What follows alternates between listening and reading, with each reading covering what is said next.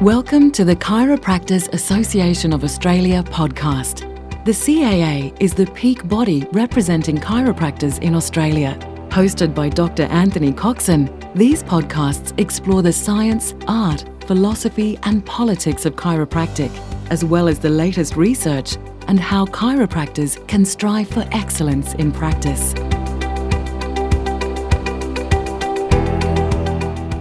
Today, uh, we're talking about something a little bit different. Uh, a few weeks ago, a colleague of mine, Michael Edgley, put something across my desk and said, You should read this research and speak to this girl. And I had a look at it, and it was called Trial of Pregabalin for Acute and Chronic Sciatica.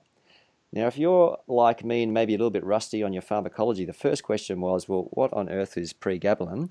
You probably know it more by its generic, uh, or rather its brand name, which is Lyrica uh, and I'm sure uh, virtually all patients, uh, all chiropractors rather, would have patients who have been or are on Lyrica for some sort of neuropathic pain. So certainly a drug that uh, we would be familiar with. Um, but fascinating that uh, a chiropractor was involved in research about this. And in a few moments, I'm going to introduce uh, you to. Um, to Stephanie Mathieson. Now, just to give you a bit of a, a bio and background of Stephanie, Stephanie's a Macquarie University graduate from 2006. She uh, didn't go very far because the very next year she was in teaching uh, first years in that course at Macquarie Uni, and in 2013 began her PhD at the George Institute of Global Health. And hence, uh, here we have one of the outcomes of uh, her PhD being this pregabalin trial. Stephanie, uh, hello and welcome to the CA podcast. Thanks, Anthony, and the warm welcome too. You definitely have a, an interesting story that I'm really excited about delving into. Perhaps you can Yes. start by uh, giving us a little bit of picture about your chiropractic story and uh, your transition into research.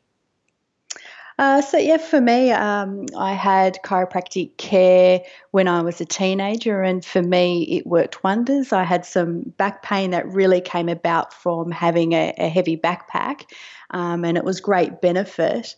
And so, for me, it's always been well, it's been part of my life for a, a number of years now. Um, and what I like about chiropractic is that you can help people and make a change to their lives. So for me, I actually started in a, a different field doing biotechnology and, and done honours there, which was really my introduction to research. But one of the things that I found difficult or found as a barrier is that if anything that you find, it does take a long time for it to be put into place. And for chiropractic, you can change uh, people's lives and, and how they're feeling in short term. So uh, in some ways, it's it's much better to be a, a clinician and being in healthcare. And so my journey has gone from being a clinician now for, for ten years and getting back to where I started was in uh, in the research field. But now my research is is purely clinical based and still helping people and trying to improve people's health and care um, in that way. So at the moment, I'm still doing both, uh, being a little bit of time in clinic and, and spending my week doing research.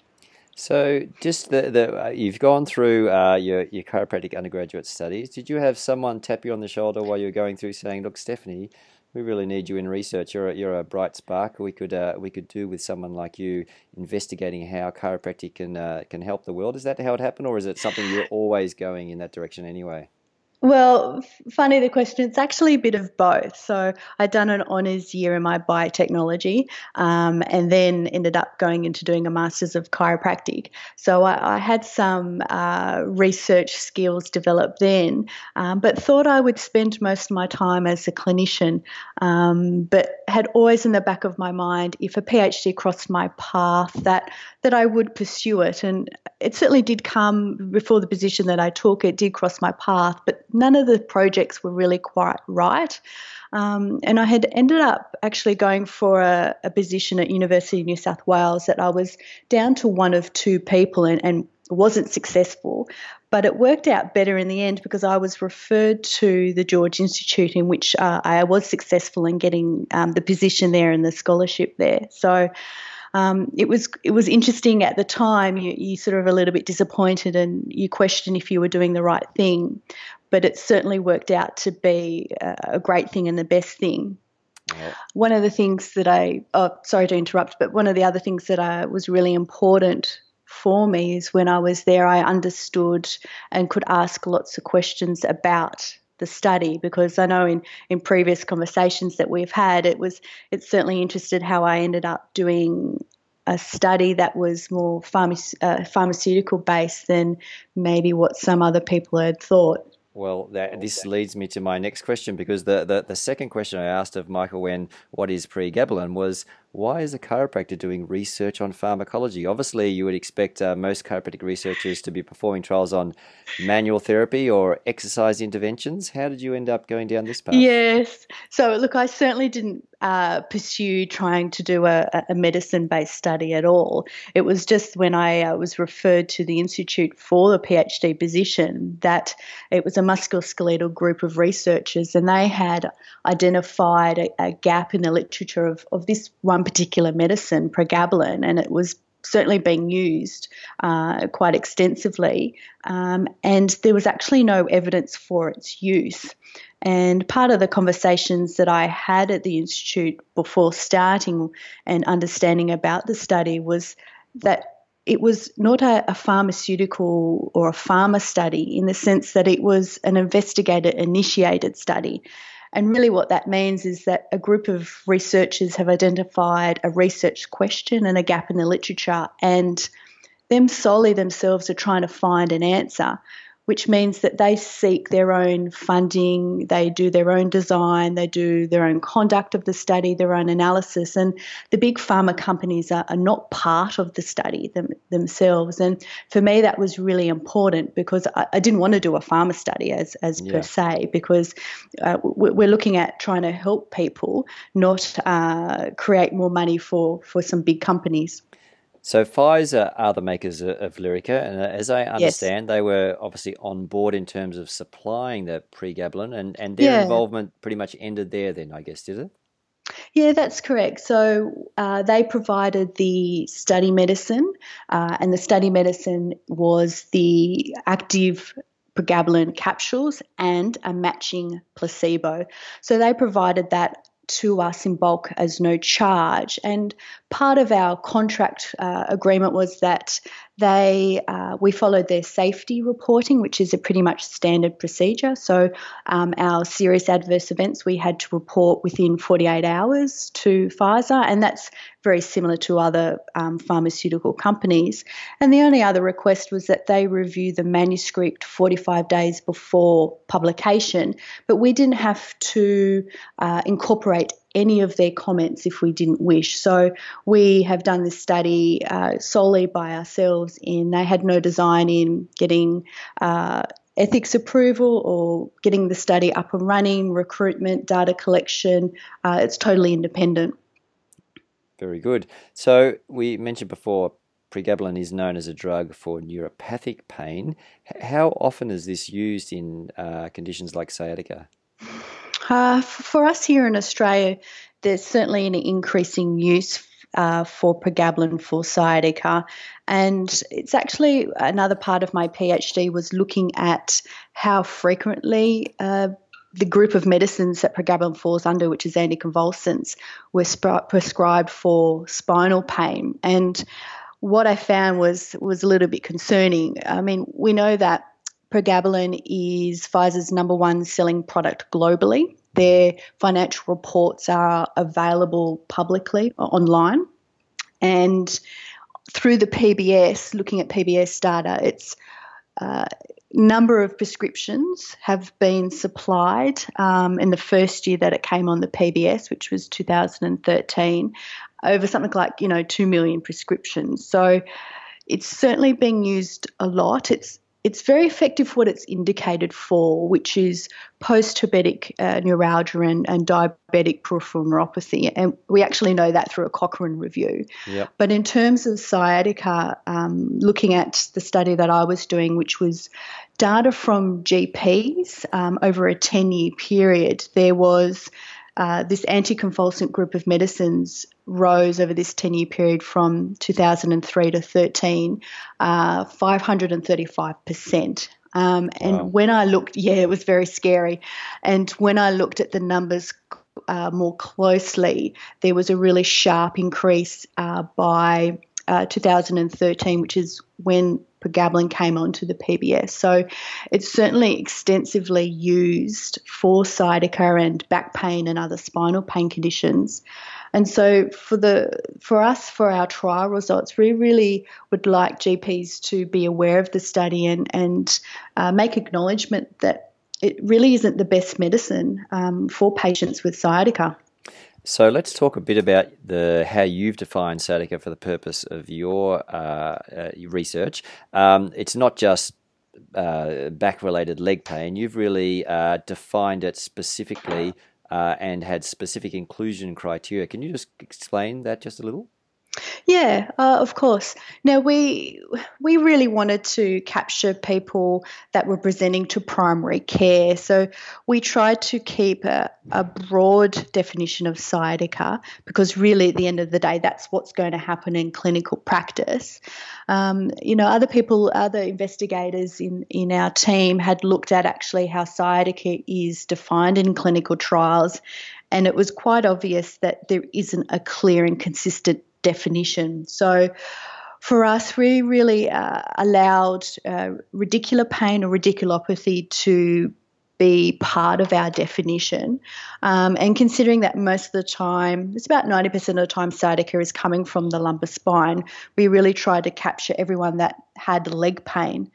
Uh, specifically, as an inclusion criteria, they had to have leg pain below the knee for at least one week, but no longer than one year in duration.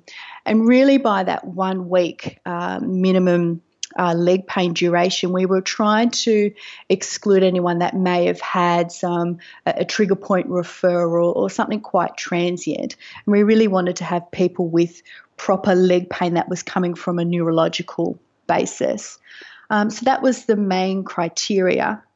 Um, in terms of the definition, they could have with their leg pain, uh, dermatomal pain, and or mo- uh, sensory deficit or motor deficit or diminished reflex, and it didn't matter whether it was one or two or three of the above. The primary that there was leg pain below the knee. So, talk to us about the, the study itself. It was obviously a randomized, double blinded, placebo controlled study. How mm. did hmm. you go about putting the people together and, and what were the results? Yeah, recruitment's always a tricky thing in, in studies, whether they're uh, uh, medicine based or whether they're manual therapy, because uh, people have to commit their time uh, to be part of the study. Um, and so for us, we were trying to capture a really broad range of people with leg pain in the community. And we had a number of chiropractors on board screening patients with sciatica. Uh, we had physios also screening. Um, and obviously, uh, as a chiropractor, we can't provide any of the study medicine. So uh, majority of our patients came from GPs um, we probably had about uh, 60 GPs on board, uh, about 60 physios, 20 chiros, and, and, a couple of specialists as well. And everyone screened for sciatica and then were provided the study medication by the, the doctor or the study doctor. And we had all of the boxes pre prepared. A GP would have uh, the study medication ready to go, and we were all blinded. So uh, that meant that the GP, the patient, uh, us as research staff, the statistician, everyone didn't know what's, what study medicine was in the box. So we had no idea whether it was the active or, or the placebo capsules. So the GP uh, administered the box, let us know that they were coming on board, uh, got the informed consent, and we obviously then randomised them into the study. Um, and the GPs followed the patients while they took the study medicine. And so this was up to eight weeks. And this was important because sometimes patients can't tolerate a medicine, whether it was our study medicine or, or another one. Yep. So we had a suggestion of what study medicine should be uh, prescribed at each week. So it started at uh, 150 milligrams per day. up to a maximum of 600 milligrams per day, um, and that was titrated up. And so, if a, participant felt that they had adequate pain relief, they could stay on the dose that was suitable for them. And conversely, if they were having some side effects, and um, you know, most commonly is, is dizziness, and if they weren't feeling well and it wasn't right for them, they could stop taking the study medicine. So, at no point in time did we force uh, anyone to take the whole eight weeks of study medicine. We, we allow this, the GP to make the best decision um, alongside the participant what was best for them.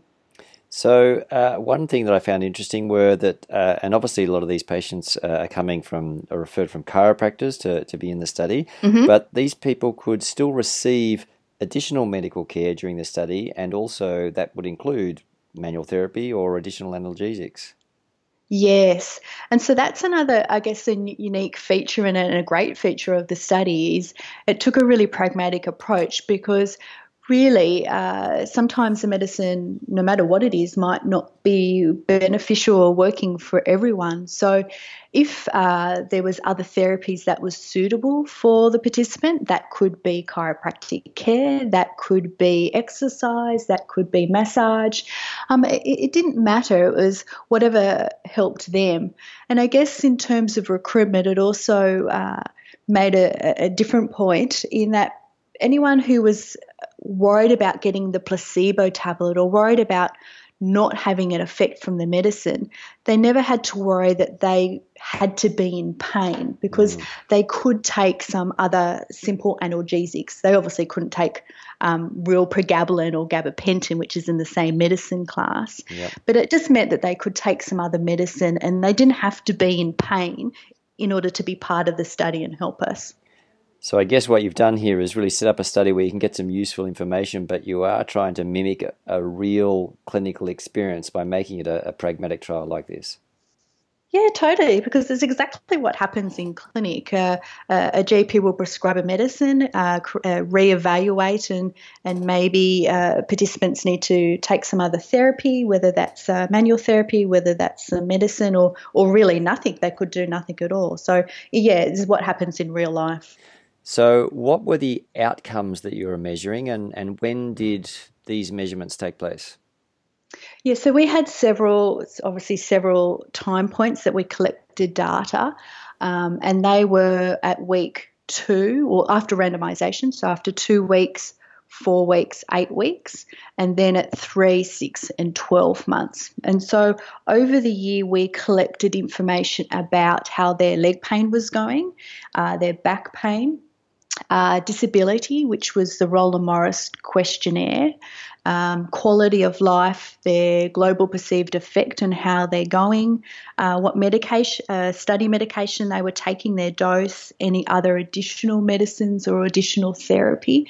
Um, so lots of information was was collected, and for us, our primary outcome was to look at leg pain intensity and to understand if while taking the medicine up to eight weeks, it, uh, had a, a, more improvement than placebo, and then to evaluate that after one year.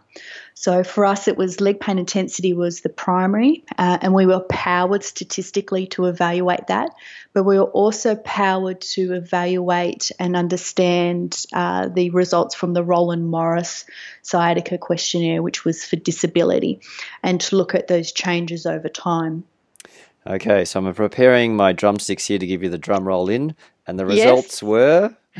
Well, we had for all outcomes, uh, which was obviously leg pain, back pain, global perceived effect, quality of life, there was no difference between groups, which basically means that pregabalin was no more effective than placebo mm. over the one year in uh, any outcome except the only statistically significant outcome that we had was the increased risk of adverse events. Okay. So we did find something that was statistically significant, but no, it's nothing about in leg pain or back pain. Well, isn't that fascinating? Now, on the adverse events thing, I, I was very interested and surprised to, to realize that there were a high number of uh, adverse events but not just in the uh, pregabalin group, in the placebo group as well. I mean, I guess we're, we're dealing with patients who have serious uh, health issues. Tell us about what these sort of serious adverse events and the other uh, adverse events were.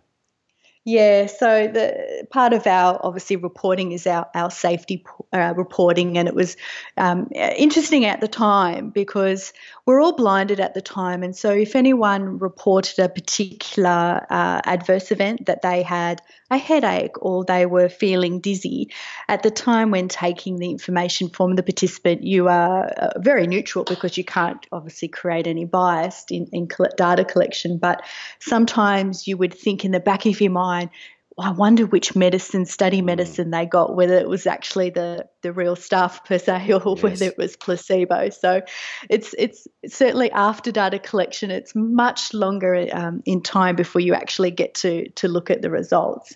Um, if thinking about for serious adver- adverse events, um, you know, that happens in, in really any study.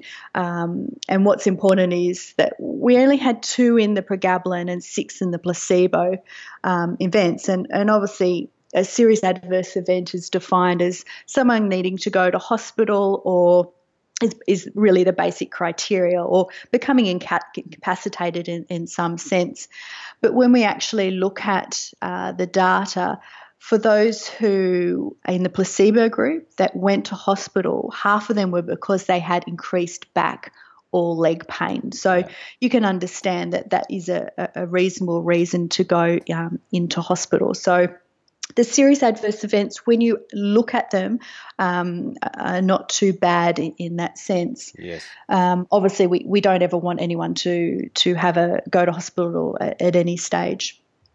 In terms of the adverse events, well, there was was pretty much double. So, um, in the pregabalin group, there was 220 uh, seven events from 68 people and 124 events in 43 people in the placebo, placebo group. And we need to remember that this was collected over the entire um, uh, over the the year. Oh, beg your pardon, up to week 12, because there there was a three month uh, period where we collected that information after taking the study medicine. So um, that was not necessarily uh, everything that was reported uh, in the time that people were taking the medicine. This could be anything that they reported. So, a lot of the time, it's not necessarily indicated to the study medicine. So, if they wrote down that they had knee pain um, or they had a headache, sometimes we can't contribute that to the study itself, but because it's reported, we collect that information and we're quite transparent in, what we find. Yes. But so the, the important thing is that uh, the take home message that we want to tell people is that it, it's uh, pregabalin is not more effective than placebo, and if anything, there is increased risk. It's nearly um, double the events of, of people having some sort of adverse event in the pregabalin group compared to the placebo, and most of the time it's dizziness. So, um, in, in one way, it's uh, lucky that it's dose dependent most of the time. So, if once if you had a patient that came in that was taking the medicine and you advise them that it may not be the best thing for them, and particularly if they're they're feeling unwell from it, once they titrate down and stop taking the medicine, that that sign or symptom is likely to to go away.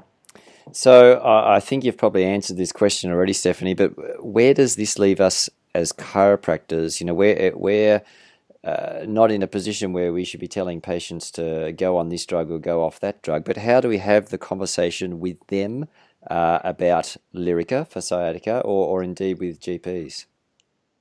Yeah, so this is an interesting one, and it's certainly um, a question that we've had. Like we've had very positive media response from the from the study, um, and and for us now, we really want to get the study out there to GPs to help uh, really stop and uh, will advise them about the study findings, but to provide some education so they may consider not prescribing it for sciatica.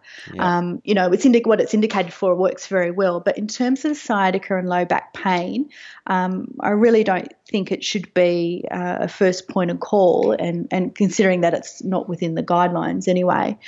Um, you know, if we think about low back pain or non-specific low back pain that has really a nociceptive basis, and pregabalin is really for neuropathic pain. Um, I, I, have heard cases where GPs have prescribed it for non-specific back pain, and, and I find that a little bit frustrating because a part part of it is that it is something close to my heart, but I feel that there's a little bit of injustice there that, that really shouldn't be prescribed.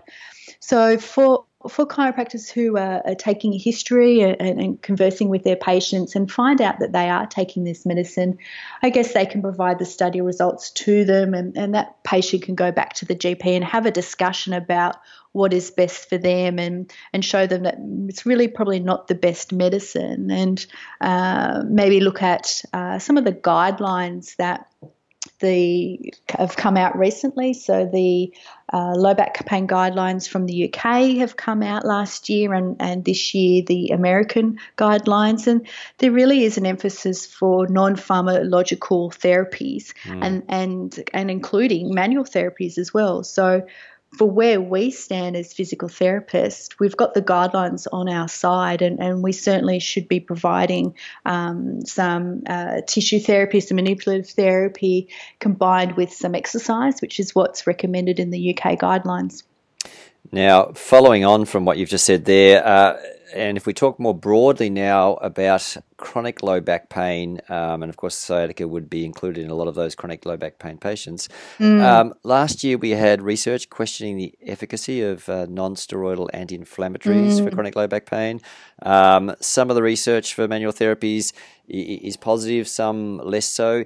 Is there a a problem, I guess, with single intervention studies for these complex conditions when a multimodal approach is usually a better way to go? Yeah, that's that's an interesting topic. It's it's certainly something that, as uh, within my research world, it, it has come up as a question because it does feel like most interventions come up now as having no difference between groups. Mm. Um, whether it's it's uh, medicine based or manual therapy, that there always seems to be this sort of um, no difference between groups. It's not actually a negative finding because that would suggest uh, something otherwise. Um, if you find that one therapy is no better than something else, that is actually important to inform for clinical care. Um, regarding the the article with um, NSAIDs, um, there certainly was a, a, review done by someone in our in our group uh, that did look at NSAIDs for acute, chronic, low back pain, sciatica, and and neck pain.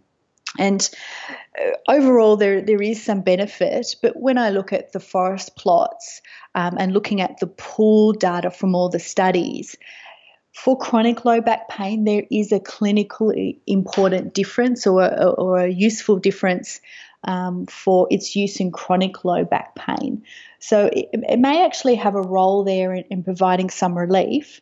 Where, and, and, this was at pain at uh, in an intermediate term. And when I look at the, the forest plots for sciatica, the, it just wasn't effective. So mm um, the difference in the conditions um, as a, a, mechanistic point of view, we've got sciatica that is considered a mixed pain condition in that there is neuropathic pain component yep. alongside with the nociceptive pain component. So um, it does complicate things, and that's possibly a reason why Lyrica wasn't or pregabalin wasn't that effective because we, we find it difficult to to put a number of sciatica uh, has X percentage of neuropathic pain or, or the nociceptive component contributes to more or less than the, the neuropathic pain component. And I dare say in people it's it's different. Mm. But for non-specific low back pain, it is purely nociceptive and it does appear that there is some benefit for NSAIDs um, for some pain relief. But it's not something that you really would want to be on long term. And no. when you well, yeah, when you look at the guidelines, it's about because um, uh, there's been a shift in guidelines. So now the guidelines are not recommending opioid analgesics, which is which is a relief for me to hear because um, it's it's not a great medicine for long term, um, but it's all about having the lowest dose possible and using exercise and non pharmacological therapies to provide benefit um, for them. So I, I, do like the new guidelines. Um, in respect to really where question is going about single interventions um, to something more complex, it's probably where research needs to go now because we, we frequently find that one single intervention is not working. So we do need to possibly put something like exercise therapy, cognitive behavioral therapy together with um, some some manual tissue therapy and spinal manipulative therapy uh, is probably where we're going to go with that one. Stephanie, uh, I really appreciate your time today. You've uh, obviously done my pleasure. Great work in putting this um, uh, this bit of research together. For for those who are, listening in, uh, we will put um, Stephanie's uh, research out with uh, the podcast. Uh, it's been published in a in a journal. You might not have heard of it. It's only the New England Journal of Medicine. yes. So, uh, so, well well done on getting such a prestigious uh, journal to take up your study. That's fantastic. And Thank what we so might much. do is, uh, I think we'll send out those UK uh, guidelines. I'm sure many chiropractors are aware of that anyway, but that'll be go out with the podcast, um, which will be going out shortly. Stephanie, thank you so much again for your time, and we really appreciated uh, taking us through the complex topic of sciatica. Yeah, anytime. And uh, thanks for, for asking the questions, and uh, hopefully, we'll provide some information for the listeners. I'm sure you have, and we, we really need people, researchers like you. You do a great job, and we really appreciate everything you do for uh, for the profession and, and also for the for the greater good of, of mankind. My pleasure. Well, that's it for me. Thanks for listening. Uh, go forward with purpose, and I look forward to chatting with you again on our next CAA podcast.